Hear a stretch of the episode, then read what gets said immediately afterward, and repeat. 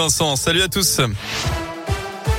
Et à la une de l'actualité, dernier jour de la campagne électorale, J-2 avant le premier tour de la présidentielle. Le candidat écologiste Yannick Jadot a assuré ce midi à Lyon qu'il l'appellerait sans aucune ambiguïté à voter contre l'extrême droite si elle parvenait au second tour dimanche soir.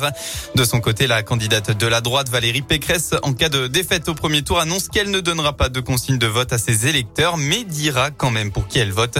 On rappelle que la campagne s'arrêtera officiellement ce soir à minuit. Dans la région, attention au coup de vent en Auvergne, le Puy-de-Dôme et la Haute-Loire en vigilance orange cet après-midi selon Météo France, conséquence de la tempête Diego qui touche actuellement le pays. Les rafales pourraient atteindre jusqu'à 110 km heure chez nous avant de faiblir, de faiblir en cours de nuit. Un Bourbonnais de 49 ans interpellé dans l'ouest du pays. Selon le Parisien, il a été mis en examen et écroué hier à l'issue d'une enquête de l'Office central pour la répression des violences aux personnes. Il est soupçonné d'être à la tête d'une secte occulte dont il aurait abusé les membres pour se payer une vie de châtelain avec sa famille dans la Vienne.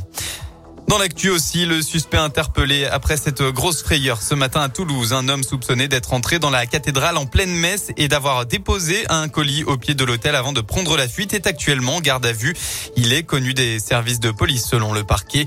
La cathédrale a été évacuée. Des démineurs ont été dépêchés sur place. Dans le colis, ils auraient trouvé un engin explosif artisanal mais sans dispositif de mise à feu.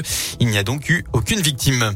À l'étranger, ce nouveau bilan, au moins 50 morts dont 5 enfants ont été tués aujourd'hui dans l'attaque au missile sur la gare de Kramatorsk dans l'est de l'Ukraine où se déroulaient des évacuations de civils, a annoncé le gouverneur de la région.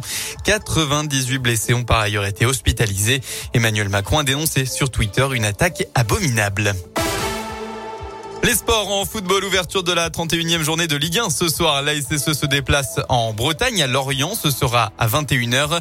Une rencontre entre concurrents directs pour la course au maintien. Les Verts sont 18e, les Merlus sont 16e. L'occasion pour Renzo Crivelli d'être titulaire pour la première fois depuis son recrutement. Il était arrivé blessé fin janvier et avait rechuté. L'attaquant a donc hâte de retrouver du temps de jeu. C'est compliqué, mais on doit prendre sur soi et prendre son mal en patience. Beaucoup d'impatience pour moi aussi parce que ça faisait longtemps que je n'étais pas sur un terrain. Donc euh, refaire mon métier, c'est ce que j'attendais et c'est ce que j'ai fait. Donc rien de mieux. C'est un soulagement déjà d'être rentré contre Marseille. Ça m'a fait euh, du bien au moral et, aux jambes. Tous les jours, je m'entraîne pour, euh, on va dire, continuer ma préparation et être de mieux en mieux. Lorient SSE, c'est donc ce soir à 21h. Demain, on suivra le match de gala de Clermont au Montpied contre le PSG à 21h.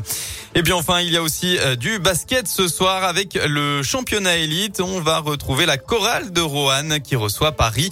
Coup d'envoi à 20h. Très bonne fin d'après-midi à tous à l'écoute de Radio Scoop.